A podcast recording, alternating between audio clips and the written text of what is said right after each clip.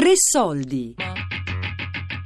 Educare divertendo, la TV dei ragazzi dal 1954 al 1975. Di Claudio De Pasqualis e Steve Della Casa. Ricerche di archivio Giancarlo Biondi.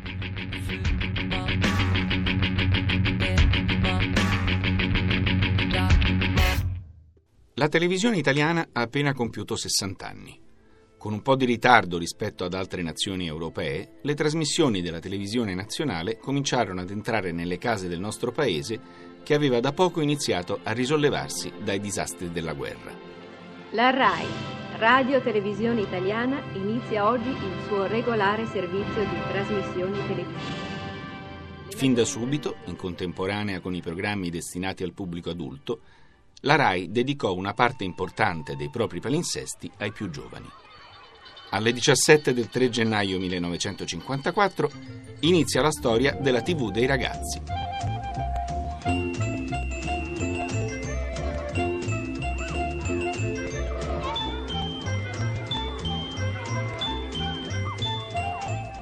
La fascia pomeridiana diventa il contenitore di una serie di programmi pensati, prodotti e realizzati esclusivamente per il pubblico dei bambini dalla prima infanzia alle soglie dell'adolescenza. Barbara Scaramucci, direttore delle teche della RAI. La RAI ha le sue origini, quindi 60 anni fa esatti, dal gennaio del 1954, eh, si era posta, eh, soprattutto in quella fase un po' pionieristica, eh, alcuni obiettivi precisi e uno di questi obiettivi, oltre a intrattenere, divertire e informare, era educare.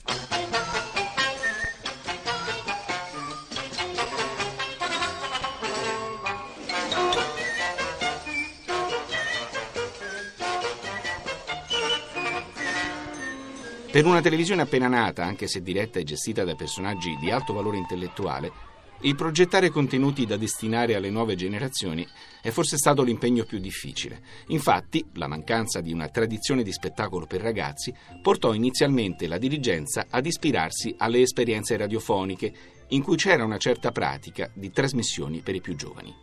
Poi, subito dopo, si decise di fare riferimento e di mutuare dalle produzioni delle televisioni estere, in particolare fu osservata con molta attenzione la televisione pubblica britannica, la BBC. Il motto della televisione inglese destinata ai ragazzi era educare divertendo e fu completamente adottato perché ritenuto il più adatto o forse l'unico itinerario possibile da seguire per creare programmi destinati ai più giovani. Eh, la TV dei ragazzi eh, si inseriva eh, perfettamente in questo filone e venne vissuta come un'esigenza molto forte subito dopo l'inizio delle trasmissioni, perché già un anno e mezzo dopo eh, si pensava appunto che si dovesse realizzare una programmazione specifica per i piccoli, per i bambini e poi fu identificata soprattutto nel pomeriggio, perché ovviamente non si poteva neppure neppure ipotizzare che i più piccoli eh, stessero svegli la sera.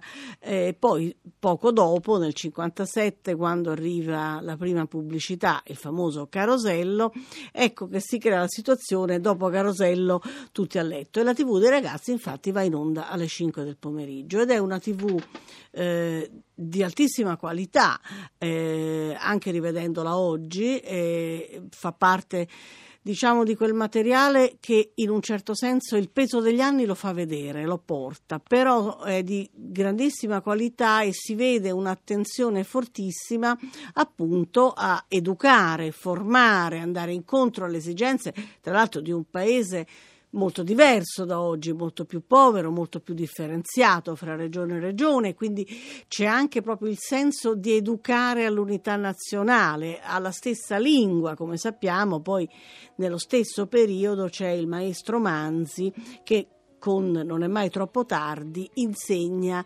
l'italiano agli italiani adulti. Quindi è un grandissimo passaggio della storia della televisione italiana, la TV dei ragazzi, soprattutto dei, del primo decennio della televisione. L'impegno principale della televisione pubblica era quello di accompagnare la ricostruzione del paese e nei confronti del pubblico giovane il compito fu di creare una sinergia costruttiva tra la socializzazione e gli impegni scolastici. Assistiamo quindi alla creazione di trasmissioni per i più piccini, per bambini e bambine e per ragazzi e ragazze, con contenuti che esaltano l'impegno morale, programmi che evidenziano l'operosità, la disponibilità, l'altruismo, il coraggio, ma sempre con una netta divisione di ruoli tra maschi e femmine e attente analisi verso le fasi evolutive dell'apprendimento. Una curiosità da tenere presente, analizzando i primi anni di trasmissioni, era che la quantità dei programmi divulgativi era assai superiore a quella dei programmi ricreativi. La TV dei ragazzi è nata con la televisione, quindi è nata nel 1954. Paola De Benedetti, ex responsabile dei programmi RAI ubbidiva allo schema diciamo pedagogico che era lo schema generale della televisione di quegli anni cioè si cercava anche di insegnare qualcosa agli italiani e perlomeno una cosa sicuramente è stata insegnata, cioè una lingua italiana media che più o meno parlano tutti. Eh, negli anni 50 invece c'era ancora una prevalenza di dialetti e comunque c'era anche una grossa prevalenza di analfabetismo. Tornando alla TV dei ragazzi, questa ehm, seguiva uno schema più o meno per generi come eh, la televisione per adulti. Eh, quindi c'era per esempio relativamente poco cartone animato c'era invece il teatro per ragazzi, c'erano programmi culturali, tra virgolette, cioè programmi di informazione, documentari. Eh, ricordo per esempio che si seguiva eh, uno scambio con gli altri paesi aderenti all'Eurovisione, mh, mm, uno scambio di brevi documentari sulle attività dei ragazzi varie, mh, mm, nei vari paesi d'Europa. Europa. C'era il, appunto il teatro per ragazzi, il teatro le, di marionette e c'era naturalmente il varietà. Potrei citare eh, che il varietà per ragazzi che ebbe un grande successo fu La nonna del corsaro nero che, era, eh, che veniva trasmessa la domenica pomeriggio.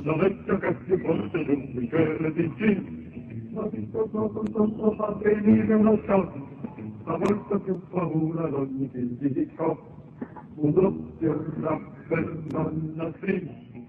I programmi per i ragazzi aprivano la programmazione della televisione che allora eh, cominciava tardi, quindi se ricordo bene la TV dei ragazzi eh, incominciava le proprie trasmissioni alle 18 e durava eh, circa un'ora. Successivamente passò alle 17 e mm, nel 1964 eh, io cominciai a fare dei programmi per bambini in età prescolare, eh, programmi che allora non si facevano. Mm, ci accordammo con la BBC che aveva un programma molto famoso che si chiamava Play School, da noi si chiamò Gioca Gio e, e, venne trasmesso tutti i giorni dalle 16.30, quindi anticipava la TV dei ragazzi vera e propria, cominciava alle 16.30 per una mezz'ora tutti i giorni.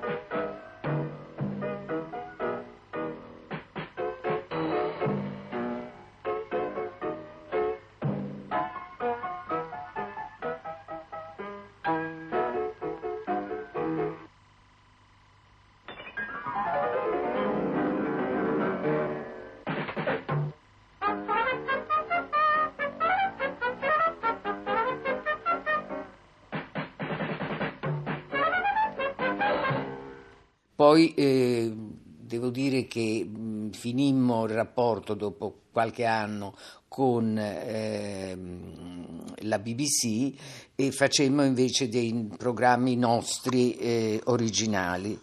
Ricordo per esempio eh, il programma che si chiamava Il paese di Gioca Gio, che era scritto la, da Teresa Bongiorno, una scrittrice per ragazzi, con un'ampia collaborazione di Gianni Rodari.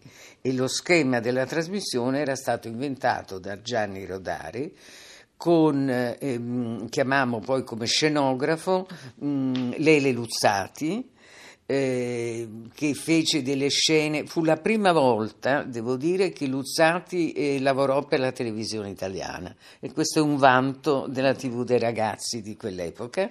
E, mm, e fece una scenografia mobile che si muoveva su ruote per cui eh, queste case di questo piccolo villaggio venivano assemblate in modo diverso puntata per puntata.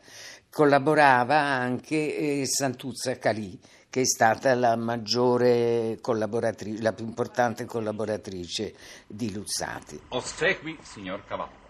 Buongiorno, signor Postino. Va di fretta oggi? Ma sì, ho fretta di finire il mio giro perché ho promesso a un mio nipotino di aiutarlo a studiare la lezione. Oh, oh, oh, deve essere una lezione difficile. Oh, difficilotta, signor Cavallo, difficilotta. Geografia, storia. No, lingua. Lingua italiana, niente poco di meno che il tempo futuro. Oh, ma lo conosco. L'ha studiato già, vero? No, lo conosco proprio. Ah, una cara persona. Ci siamo conosciuti nel tempo passato. Avevamo dei rapporti internazionali molto stretti, a differenza del, diciamo, degli altri generi televisivi, perché facevamo parte del gruppo oh, programmi per i giovani in seno all'Unione Europea di radiodiffusione. Io fui per un certo periodo anche vicepresidente di questo gruppo e ci riunivamo con regolarità sia a Ginevra sia in, in, a turno in uno dei paesi aderenti all'Unione e ci scambiavamo eh, dei programmi, quindi abbiamo per molto tempo fatto questi scambi di piccoli documentari. Poi siamo passati invece a creare eh, scambi di brevi cartoni animati e alla fine abbiamo fatto delle serie intere, eh, ogni paese progettava una serie che veniva poi pagata con, eh, per esempio, la prima serie della Pimpa di Altan è stata fatta in questa maniera, con una coproduzione dei paesi aderenti all'Unione Europea. E queste riunioni erano importanti anche perché ci si scambiava delle idee, delle esperienze, quindi eh, noi avevamo modo di vedere per esempio quello che faceva e quello che pensava la BBC, per esempio per quello che riguarda i ragazzi. La BBC è stata fondamentale e ha avuto sempre una qualità molto alta di programmi dedicati ai ragazzi. E quando nacque la televisione commerciale, anche da loro, mm, la, commer- la televisione commerciale inglese dovette eh, come dire, adeguarsi agli schemi della BBC e investire molto, soprattutto poi quando venne Channel 4. Channel 4 fece dei bellissimi programmi per ragazzi. Si racconta che dopo un lungo viaggio negli Stati Uniti, eh, Pugliese, che era un uomo di teatro tra l'altro, quindi un uomo di prosa e eh, di rappresentazione però, eh, tornando eh, in Italia eh, capì che non si poteva aspettare più molto, naturalmente gli esperimenti erano cominciati da tempo, sin dal 1948, siamo invece nel 1953, si rese conto che bisognava partire con le immagini e quindi con la televisione. E una delle fonti di ispirazione fu certamente la televisione americana, l'altra fu la più antica televisione europea che era la BBC. E non a caso la BBC educare, informare, intrattenere. E quindi sono questi i modelli differenti, ma al tempo meno differenti di oggi, fra la televisione americana e la televisione inglese, quindi comunque un modello anglosassone che certamente ha ispirato i dirigenti di allora.